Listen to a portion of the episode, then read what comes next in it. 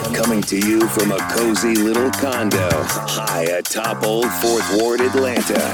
Welcome, Welcome to The Ron Show on America One Radio.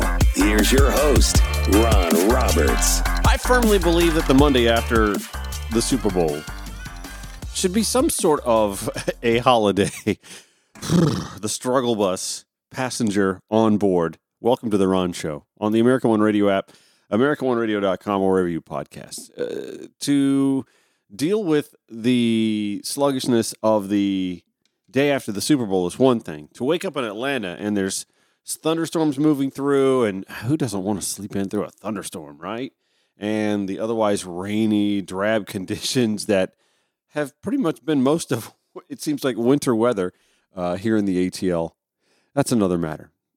Last night, by the way, we saw a halftime Super Bowl performance that was so Atlanta.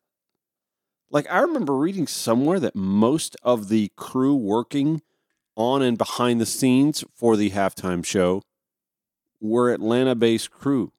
So, how cool is that?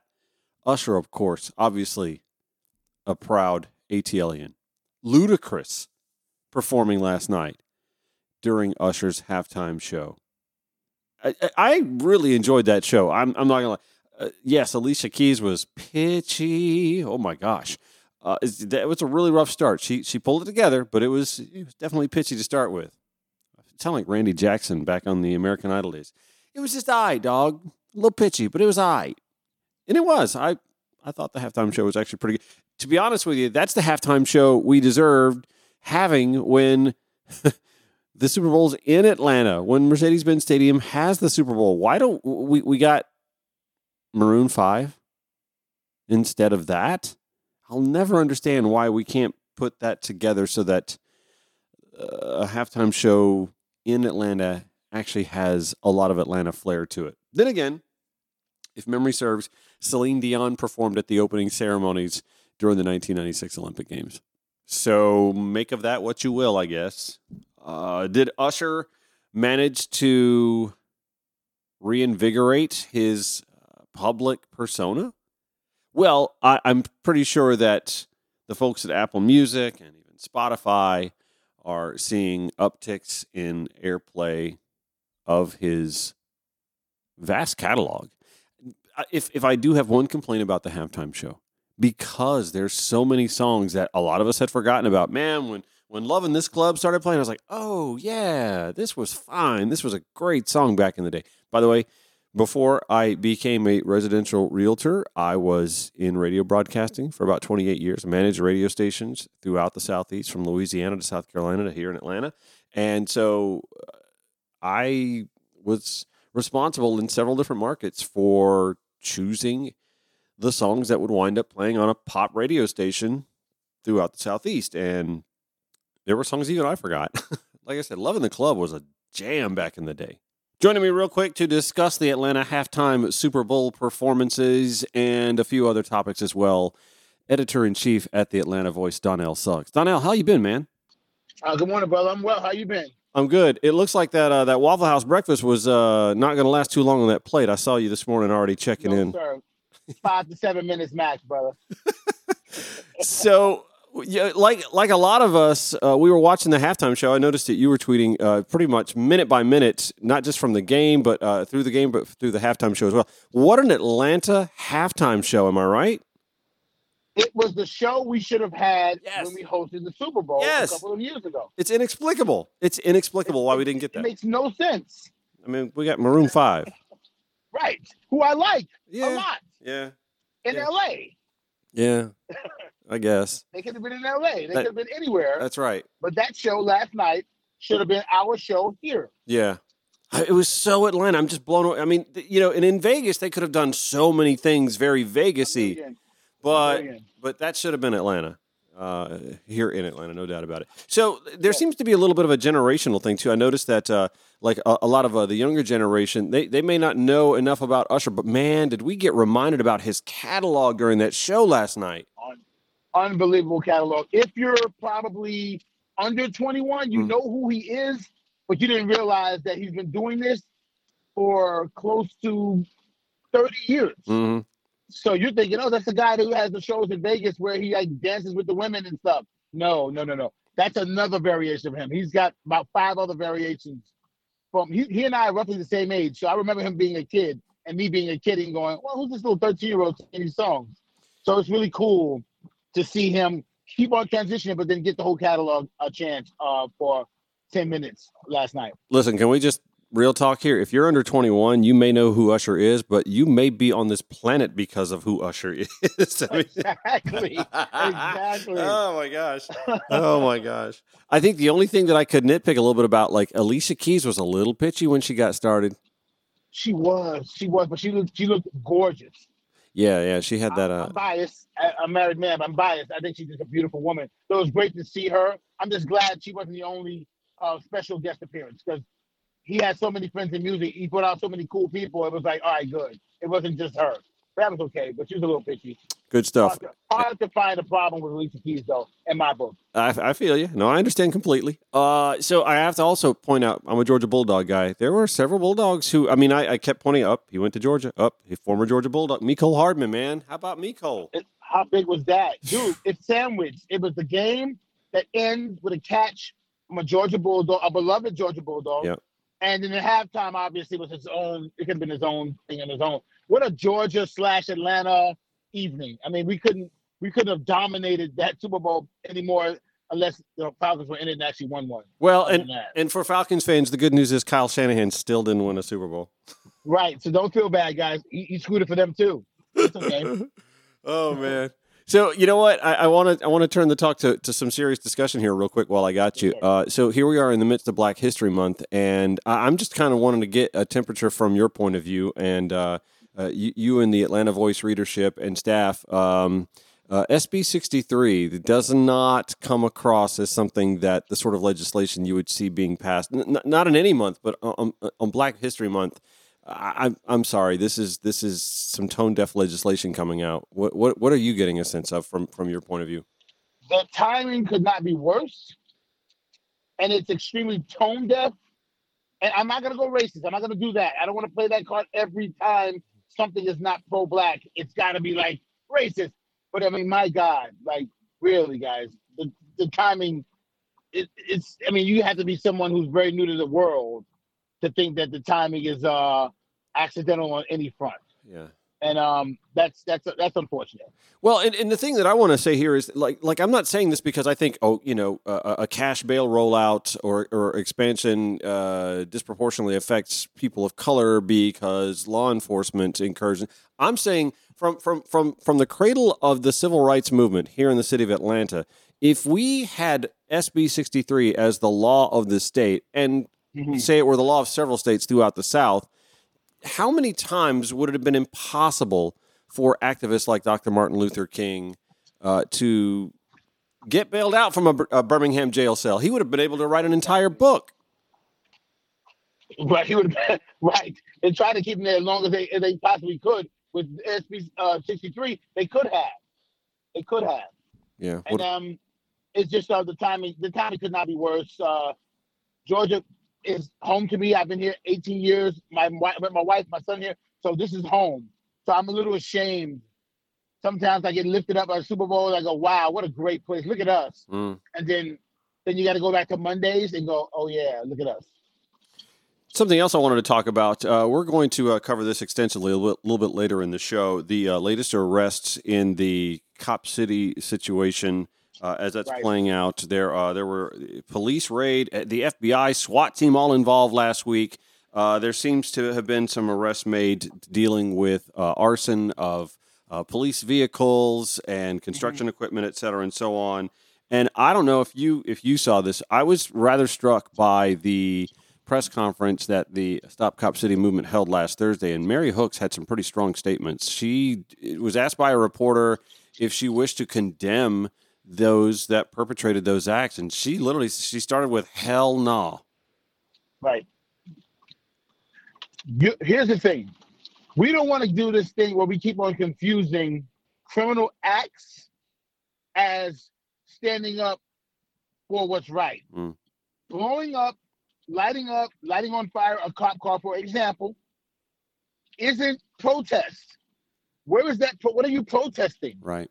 You don't like the color of the vehicle? You Mm. want the cops to walk more? And we're getting a lot of that. Mm. We're getting a.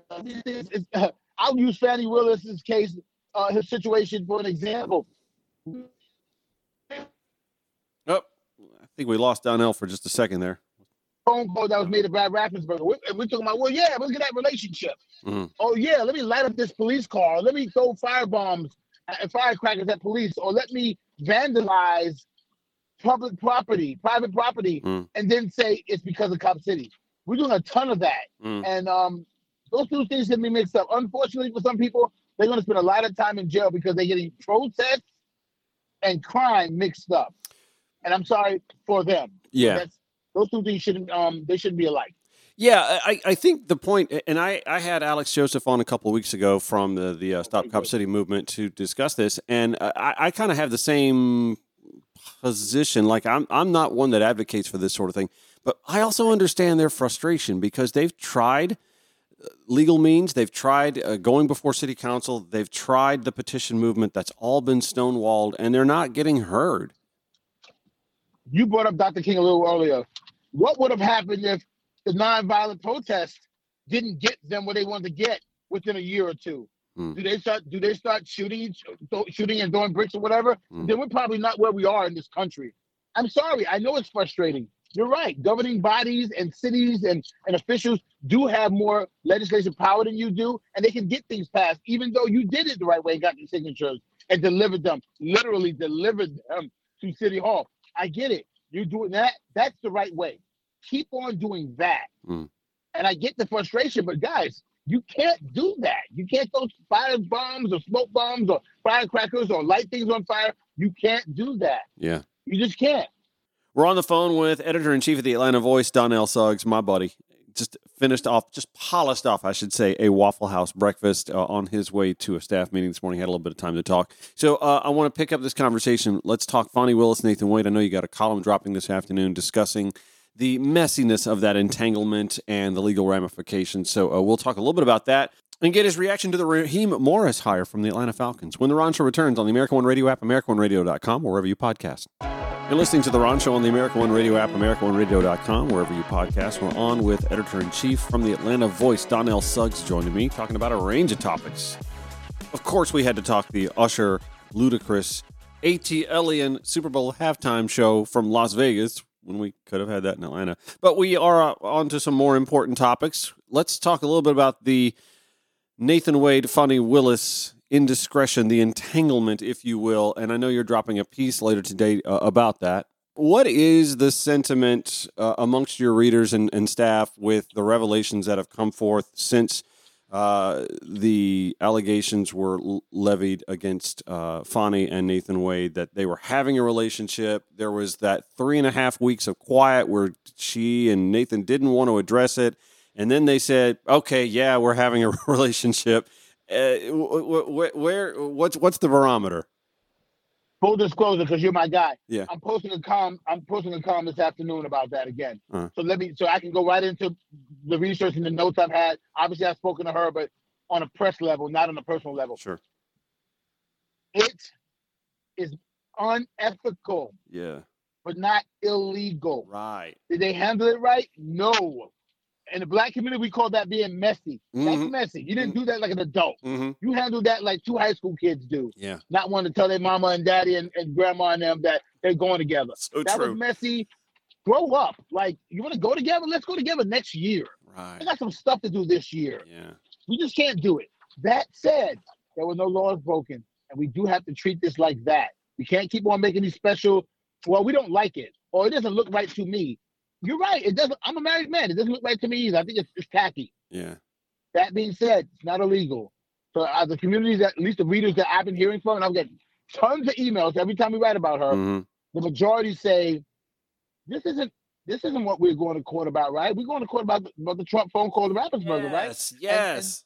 and people um are trying to get in the way of electors and right are we doing that i'm Mhm. like yeah we are guys just don't be don't be distracted by this yeah. don't be distracted by this and that's my column don't be distracted by this Yeah, and I've I've argued the the whole idea of there being a conflict of interest is is null and void. If if they were an item, and Nathan Wade were one of the defendant's attorneys. Now that's a conflict of interest, but Yes, they're on absolutely. this. They're on the same team. No, I like. You know what? I keep thinking every time uh, we we learn something a little new about this relationship. I keep thinking about that uh, Saturday Night Live skit where the black and the white news anchors are sitting there sharing stories, and and they're waiting to find out if it's a black person or a white person that they're discussing.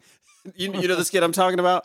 I know exactly which one you're talking about. I keep thinking of that skit, and I was like, "Oh, funny man!" When when when she when she came out and she said, "Yeah, we're kind of we're, we're a thing," I, I literally had that "Oh, funny" moment, you know. But I'm telling you, I did. I had the same one. I said, "Come on, sis, come on, don't tell me that." And I was, and I, and, and listen, we, you and I, grown men, we we kind of had a feeling. we knew, yeah, I, I said I watched her at the church. I was there hours before she came, and an hour after she left, and I felt her and um a big Bethel AME that Sunday when she spoke her heart and whatever. Mm. But I know that for a fact, you wouldn't have done that Nope. if you didn't have anything at all to do with it. But I also think that that speech she gave at that church was probably where she crossed the line. And if they have any complaint that might be valid, it's it's poisoning the jury pool with that speech. Yes, sir. Yes, sir. Wasn't Yeah. the best idea, but it was kind of like a PR move. Let's get out in front of this. Oh, I'll go to church on Dr. King weekend. That'll that'll appeal to my and she was literally appealing to the black audience. I'm I'm a black man Mm, that is the editor in chief of the only black newspaper in Atlanta. So I'm Mm. literally coming down one lane. hmm She is appealing to us, saying, "Hey, y'all, back me up on this." Um, mm. I got some stuff that you're probably gonna find out about that's not all that cool. So watch my back on this one. yes. I'm gonna go to church on Sunday and talk about it. That is so funny. Yeah, no, you're right. That's that's that that really literally how, was how it played out. All right, last question. I'm gonna let you go, and this was a fun one. Uh, new Atlanta Falcons coach Raheem Morris. How excited are? I'm pretty excited about him because I like the fact that he's he, he knows where the bones are buried in the building. I know he excites the fan base, and uh, let's let's get this done. I feel like this was the right hire. It should have been made three years ago, but water under the bridge. Water under the bridge. Yeah. He should have got the job when he stepped in out of nowhere after Mike Smith and kind of eh, he didn't really right the ship. He didn't right the ship. He was seven. He was under under 500, but he did kind of have the locker room. Yeah. And I felt like that's the guy you need. Arthur Smith coming out of left field with no connections to this franchise at all was kind of like okay. And I'm sure guys like him. I felt that way when I'm in press conferences and post games and locker rooms. Guys do did like him. Mm. But I don't. I think by the time you go seven and three three times in a row, everyone is in is in accordance here that we probably need to change. So they made a great change for the franchise first, on and off the field. I think that was a franchise change. Mm. That wasn't just a coaching change. It really was smart. I was really scared we were going to get Bill Belichick. To be honest with you, because I think he was going to he was going to come in and clean house and be here maybe two three years and then take off. Maximum. He could. I don't think he's going to coach NFL football. I really don't think he's going to coach NFL football again. But if he is, he would have to take over the entire franchise. Bill Belichick's not answering to some GM, No, you're right. No, team you're president. thousand No percent. way. Yeah, thousand No percent. way. Who's going to be the starting quarterback for us when we start the season next September? What, uh, Justin Fields. You think Um, so? You think they're going to pull that trade off?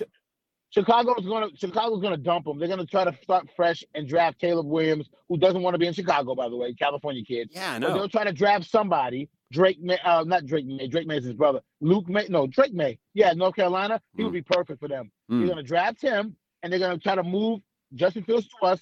As long as we stand pat and don't trade that eight pick, trade him a second round in the third or something. Now we have a quarterback that wants to be home. Yeah. And would probably play a lights out indoors Yeah, and to get done a lot of the little things that if we got done this year, the Falcons host a play. Can you believe that Falcons would have hosted a playoff game? right, right. They right, won that game in Charlotte and that game in Chicago. right. Yep, yep. Would have been. Unbelievable to think about. I mean, we, we'd have been trucked by whoever came to play us, but whatever. oh, no Yeah. question about it. Well, I, I like what you're thinking too. Like you know, stick with the eight, uh, the, the the pick you got, and go get Dallas Turner, so we got an edge rusher. Exactly what we need. We would cook. We need the, he would cook over here. He'd be great. He'd be perfect for that line. Um, we need to get focus on defense. These first five rounds should be defensive picks. Yeah, first five rounds because you're not really gonna get the best offensive lineman without really drafting really high. No, you're So right. we'll fix that. So just get some defensive players on that on that and get Justin Fields. Let's go. My man, Donnell Suggs with the Atlanta Voice. All right, you're dropping that column uh, later today uh, talking about the I am. Fani Willis situation, so we'll be sure we put that in the show notes today at ronshowatl.com. Folks did not come here to listen to me talk sports, but I like talking halftime show and, know, and pop amen. culture and all things. That, I mean, it was such an Atlanta night. Atlanta won a Super Bowl without actually being in the Super Bowl. Won the Super Bowl without. We finally won one. all right, Donnell Suggs with the Atlanta Voice. Thanks for the time. I appreciate you joining the Ron Show today. Always a pleasure. All right, have a good one. Always good to catch up with Donnell. Glad that he's available to join the Ron Show. We've got so much stuff to catch up on second half of this show, though. Uh, all all the Cop City, uh, there were the, the Cop City arrests. There was the press conference. Well, actually, two press conferences. The Stop Cop City folks had their press conference. Uh, uh, the Atlanta Police Department had theirs with uh, Mayor Dickens as well. We'll give you some audio from both of those. The latest on the fake elector saga. There is someone running for a state house seat who was a fake elector, or was he? He's also only 21 years of age, hailing from my home county. We'll talk a little bit about that. Also, another legal complaint filed targeting Lieutenant Governor Burt Jones and his participation in the fake elector scheme. That, and uh, if time allows, a state senator reminds Megyn Kelly why there is a black national anthem. And he does it so eloquently. Cannot wait to share that with you. We'll uh, hopefully have time for that when the Ron Show returns. In minutes on the American One Radio app, AmericanOneRadio.com, or wherever you podcast in seconds. This is The Ron Show on America One Radio. All right. We haven't discussed yet the arrest made Thursday in conjunction with arson. Private property, construction equipment, public property, police vehicles, motorcycles, etc., and so on. Mayor Andre Dickens and Atlanta Police Chief Darin Schierbaum held a press conference last week, uh, last Thursday, to discuss those arrests and the coordination with the ATF and the GBI, the FBI, etc., and so on. Here's Mayor Dickens up first. Good morning. Uh, early this morning, the Atlanta Fire Rescue Department and Atlanta Police Department, in collaboration with the ATF, GBI, and FBI, apprehended an individual linked to multiple acts of vandalism and arson. As you can see by the arrest, that there are people who are using uh, the Public Safety Training Center construction to conduct violence against fire, police, private businesses, and people. Uh, there have been over two dozen acts of arson recently, and I'm grateful to our law enforcement partners for taking the first steps to bring the alleged attackers into custody. The people of Atlanta deserve to be protected by well trained, well equipped first responders, and the Public Safety Training Center is critical to our comprehensive public safety training strategy that has already produced a 20% reduction in violent crime in the city of Atlanta. Without the public safety training facility being built and used. That means more Atlantans are alive, more are thriving, and that is by by our actions and our strategies. Uh, again, but without a completed Atlanta public safety training facility, the mayor claims we need. See, these people are threatening members of the Atlanta City Council. They're threatening, uh, threatening county commissioners, city employees, and employees of private businesses and their families. They do not want Atlantans to have safety. They do not want Atlantans to feel that safety. They do not care about order. They want chaos. They use misinformation and technology to attempt to recruit others into their violent cause. They have a destructive agenda. And this is where I would point out that maybe the destructive agenda only exists as a last resort because the other means, whether it be nonviolent protest, city council meetings where overwhelming numbers show up in support of the Stop Cop City movement, and referendums get stonewalled and obstructed at every turn. Former federal state prosecutor Alex Joseph, frequent guest of the show, is a legal advisor for the Vote Cop City movement. And I flat out told her when she was on the show February 1st, I'm personally uncomfortable with the destruction of privately owned construction equipment, police cruisers, police motorcycles. And I asked her to help someone who is generally open to seeing the referendum initiative make its way to a ballot, but can't abide by that sort of destruction to understand the rationale. I understand why public sentiment may question the destruction of property. And I think at one point, months ago, years ago, I myself questioned that. Okay. But now, having been deep in the movement, having put on suits and gone to City Hall and done the polite white girl thing and really gotten no response, I will say I certainly have anger deep inside of me. Um, and also, I will say two things are happening here that have to be acknowledged. One is, we have all said out loud we have had the longest public comment at City Hall ever yep. in the history of Atlanta. We said this is an unpopular project and they are ignoring us. In the same way, if you're raising kids and your kids keep reaching for the cookies, you move the cookies, right? Like, why are we building this unpopular project in an unpopular place? Right. Two, a little bit of the promise of the facility and of the fact that Atlanta police currently receive over 40% of the Atlanta budget is that they make us safer, right? And to me, it is telling that they have been unable to prevent any of this destruction of property, right? And so to me, this is really showing that the destruction of property is not turning me off from the Cop City movement. It is showing me that this is an unpopular project, and they have they, meaning the city, has refused to listen to our voices about that, and that the cops, in fact, cannot prevent crimes no matter how well funded they are. And so, I think that if they had listened to us, the destruction of property would have stopped, and they really just refused to do so. And I also will say it is state violence to destroy the largest force in the Atlanta area. It is state violence to ruin uh, black homeowners' property values with mm. the creation of this facility that's going to have nonstop noise pollution. And so I just think we should look at how we define violence. Again, that was Alex Joseph, who is a legal advisor for the Stop Cop City, Vote Cop City movement. Last Thursday, after the arrests were made uh, that I spoke to earlier, that you heard Mayor Dickens uh, give a press conference for, the Stop Cop City movement also held a press conference. And uh, in fact, I'll read for you Marissa Pyle, who uh, is with Fair Fight Action. She's also a staunch Stop Cop City uh, advocate, uh, was at the press conference as well. She had some tweets that just kind of pointed to some of the. She labels it intimidation tactics by APD. First, I want you to hear when a reporter asked leader Mary Hooks how she felt about that same sort of arson. She, she didn't go. Uh, how did Alex use it? Was it white white girl friendly? She did not go white girl friendly. question for everyone who spoke is like, you know, both including answers. You condone the arson that, that happened though against the motorcycles, the other Hell no.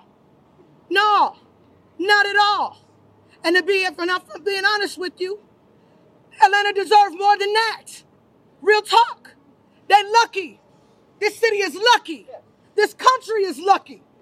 Atlanta has its hands in literally murdering Palestinians right now.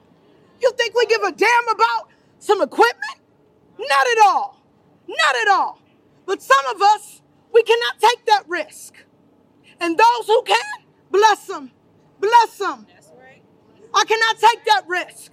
But Lord knows I'll sit with my lighter and be like, damn. so the best thing that I can do is use my voice, use my feet, use my heart, and talk to my people and to organize. Right. And I put my body on the line and show up as much as we can because we need every, every means necessary to deal in the police state in which we are dealing with. So I don't care now. And I would imagine my comrades would say the same.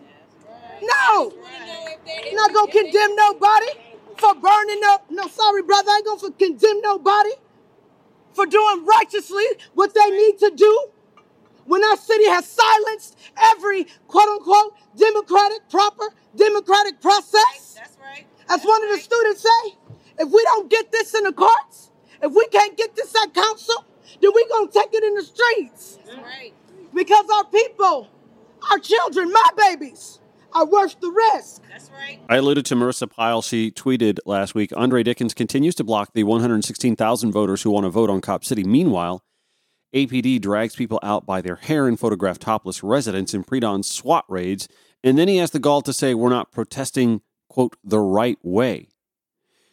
She also tweeted relatedly at a Cop City Vote press conference Thursday at APF headquarters. APD had seven plus cars on the street a helicopter, and five plus seven more cops. Schierbaum, speaking of Chief Schierbaum, APD chief also came. One officer visibly photographed my license plate. Andre Dickens Atlanta uses all this for a press conference. And then over the weekend, Saturday morning, another police vehicle was found ablaze Saturday morning in southeast Atlanta. APD officers and firefighters were called uh, to the 300 block of Greendale Drive off Browns Mill Road, according to the Atlanta Journal Constitution, shortly before 4 a.m regarding the vehicle fire. As crews were extinguishing the flames, police said they noticed it was an Atlanta Police Department patrol vehicle. The vehicle was parked and no one was inside at the time of the blaze. No injuries were reported. Sheriff, uh, uh, sorry, Atlanta Police Chief Darin Schierbaum holding a press conference Saturday evening to give an update on that. Uh, Darin Schierbaum, Chief of Police of the Atlanta Police Department. I'm joined by our Chief of Investigations, uh, Chief, Deputy Chief Bronzina Span, and our Chief of Field Operations, Deputy Chief Jason Smith. Many of you uh, earlier today reported uh, the arson of an Atlanta police car that was parked in front of one of our officers who resides not too far away in the Lakewood Heights neighborhood. That vehicle was set on fire. Uh, that launched an immediate investigation, uh, not only by the Atlanta Police Department, but by investigators from Atlanta Fire Rescue, the Georgia Bureau of Investigation, the Federal Bureau of Investigation, the Bureau of Alcohol, Tobacco, and Firearms. As that investigation played out, uh, a group commonly uh, known as uh, Defend the Atlanta Forest or Stop Cop City took claim for that arson in a neighborhood of residents of this city and a, a, claim of responsibility for setting fire to a police car that is used to protect the city. As the investigation continued, and I want to note not only were we uh, joined by the other investigative agencies, but the hard work of the Homeland Security investigators, Atlanta Police Department, dozens of citizens responded to the request that we made this morning to provide video and to assist the investigators that will be moving through the neighborhood. And as a result of that citizen support and the work of the investigators, probable cause was developed that we believe that the two arsonists involved fled to 501 Harper Road Southeast shortly after the arson took place. We presented our evidence to a judge late this afternoon, and the judge concurred that probable cause existed. And shortly after that, the Atlanta Police Department Apex unit executed that search warrant at the residence behind me.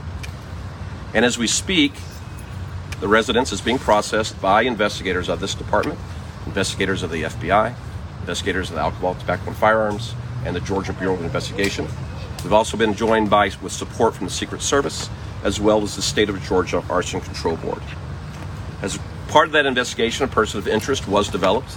That individual is not here, but is currently being sought for questioning by the Atlanta Police Department. I want to note a couple things here. We are not going to allow, as a police department or a law enforcement community, this city to be held hostage to fear and intimidation through fire. In the last 72 hours, we have served four search warrants, collecting evidence of a series of fires that have taken place. And on Thursday morning, we took into custody an individual we believe and have alleged to be a key participant of those arsons. The citizens of Atlanta deserve, they are residents of a first class city and they deserve and should expect first class first responders of their fire and police department.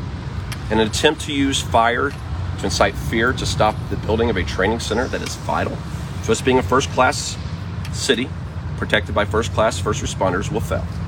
And the citizens should know that. And those, this very small group that has committed these fires are being held accountable.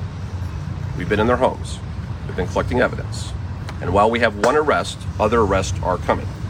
And I want the citizens of Lakewood Heights to know that your police department and our partners at the federal and state level have been working all day for you.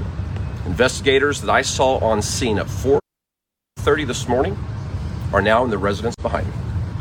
And the citizens of this city not only should expect first-class first responder services, but a police department and its partners that are equally committed to ensure they are protected when individuals use arson to cause them to be afraid.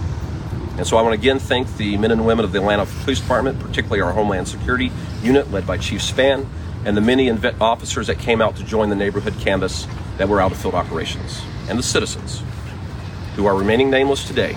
But we would not be standing in front of this house collecting evidence of where the two arsonists fled if it were not for citizens of this very neighborhood assisting their police departments. And there's probably others that are watching this press conference that continue to have information.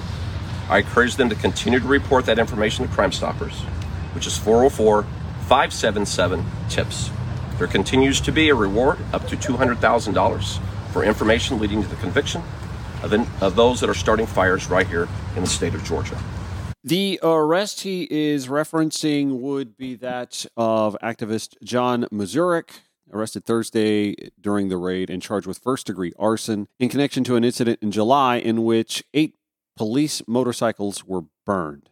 Chief Schierbaum promising more arrests will be made. A story we'll be following, of course, closely here on The Ron Show. Back after this on the America One Radio app, AmericaOneRadio.com, or wherever you podcast. All right, final segment of The Ron Show for Monday. I want to thank Donnell Suggs with the Atlanta Voice for joining me.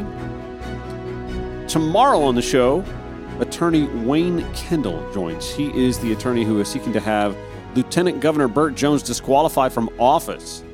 He filed a new legal complaint looking to force a state agency to appoint a prosecutor to pursue election interference charges against the sitting lieutenant governor. Uh, he will join us again to discuss that tomorrow and the rationale behind that. I know I mentioned earlier we'd be talking about that. Going to have to table that for tomorrow as uh, his schedule allows him to converse with me for tomorrow's show a little bit later today. So I'll have that conversation for you tomorrow. Yesterday, before the Super Bowl, Andra Day performed the Black National Anthem, Lift Every Voice and Sing. Megyn Kelly, former Fox News anchor and pundit, ignorantly tweets The so called Black National Anthem does not belong at the Super Bowl. We already have a national anthem, and it includes everyone. Okay. Georgia State Senator Derek Mallow from District 2, a Savannah State alum, representing that uh, area in Savannah, Georgia, here in the state Senate, chimed in. Did you know Key, Francis Scott Key, who authored the Star Spangled Banner, was an anti abolitionist? Did you know he was a slave owner? This is Derek Mallow, Senator Derek Mallow, tweeting Megyn Kelly. Did you know the rest of the lyrics? No refuge could save the hireling and slave from the terror of flight or the gloom of the grave and the Star Spangled Banner in triumph doth wave, or the land of the free and the home of the brave? He continues, Do better. Clutch your pearls since you know better. Oh, and not to take a victory lap or gloat or anything like that, but Clay Travis, what a douche. Uh, here he was uh, with Howard Kurtz on Fox News, and mm, this didn't age well. 20 seconds for you. You in on the Taylor Mania a few weeks ago when you said she was partially responsible for the Kansas City Chiefs losing a couple of games. Do you stand by that comment? I hope that she's the Yoko Ono of the Kansas City Chiefs and she destroys their dynasty and puts them down in flames. That's why I am proudly supporting the San Francisco 49ers, America's team, on Sunday against Kansas right. City, Patrick Mahomes, Taylor Swift, and Travis Kelce. You got Go that? You got Niners. All right.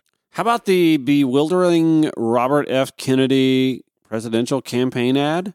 Uh, honestly, uh, my first thought was this really couldn't come at a worse time. Uh, Also, he had the money to run that during the Super Bowl. Okay.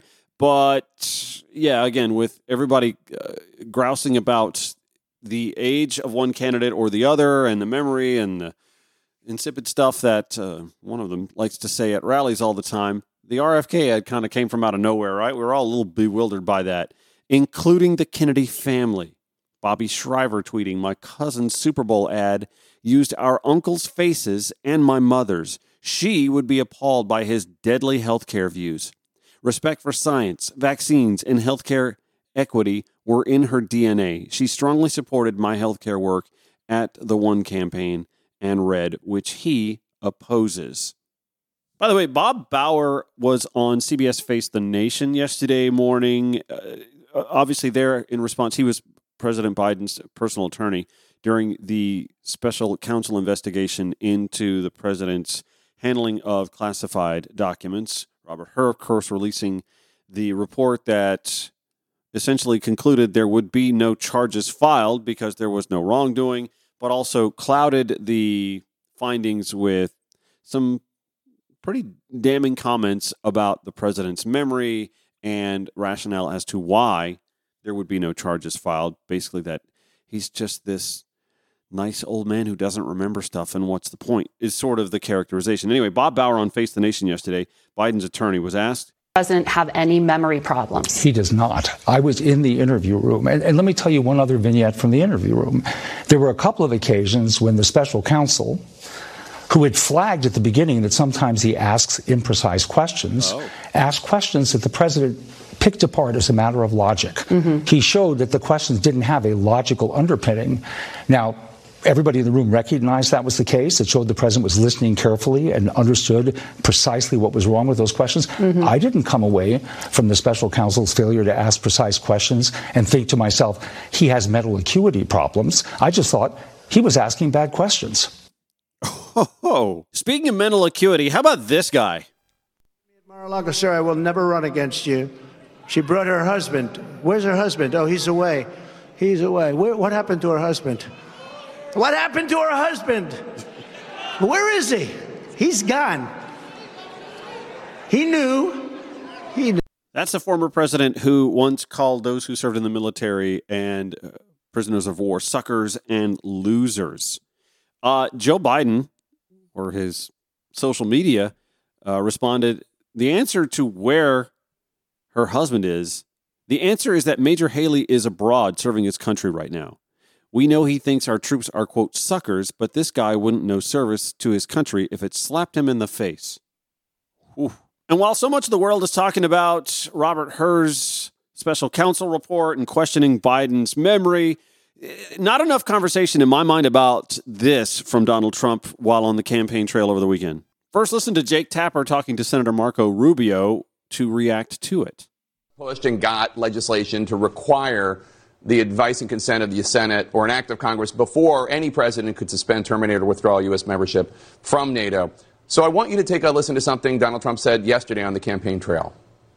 The presidents of a big country stood up and said, Well, sir, uh, if we don't pay and we're attacked by Russia, will you protect us? I said, You didn't pay? You're delinquent? He said, Yes, let's say that happened. No, I would not protect you. In fact, I would encourage them to do whatever the hell they want. You got to pay. Um, you've endorsed Donald Trump. Uh, are you comfortable with him suggesting that he wouldn't defend NATO countries and actually he would invite Putin and Russia to invade them? Well, that's not what happened, and that's not how I view that statement. I mean, he was talking about something, a story that he talked about happened in the past. By the way, Donald Trump was president, and he didn't pull us out of NATO. You know, in fact, American troops were stationed throughout Europe, as they are today. They were then as well. But he's telling a story, and frankly, look, Donald Trump is not a member of the Council of Foreign Relations. He doesn't talk like a traditional politician. And uh, we've already been through this now. You'd think people had figured it out by now. What he's basically saying is, if you if you see the comments, he said NATO was broke or busted until he took over because people weren't paying their dues, and then he told the story about how he used leverage to get people to step up to the plate and and become more active in NATO. He's not the first American president. In fact, virtually every American president at some point in some way has complained about other countries in NATO not doing enough.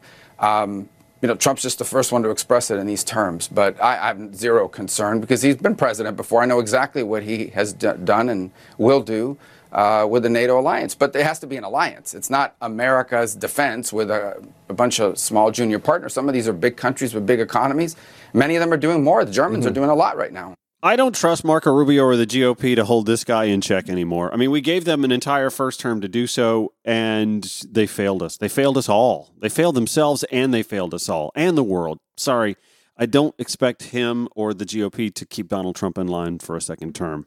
In fact, I kind of think that that should be a Biden Harris campaign strategy. And we can have a greater conversation uh, later this week. In fact, there's a political piece that talks about do the Democrats need a plan B? Anyway, I, I- think that a campaign strategy, if we're going to roll with Biden Harris through November as the ticket uh, against Donald Trump, they have to hammer on the fact that it's not just Joe Biden that's running for office. It's the Biden Harris administration, a second term of the entire administration, and the normalcy and competency with which they govern versus Mr. the best people who couldn't keep the best people and ran off the better of the best people who are all now almost in lockstep, either campaigning against him or having to be deposed to testify against him or are not exactly back on board with his reelection campaign. That'll do it for the Ron Show. We air weekdays 9 to 10 a.m. on the America One Radio app, AmericaOneRadio.com. We also replay 5 to 6 p.m. And then you listen anytime you like, wherever you podcast afterwards. Show notes at RonShowATL.com. Back tomorrow. Have a good one.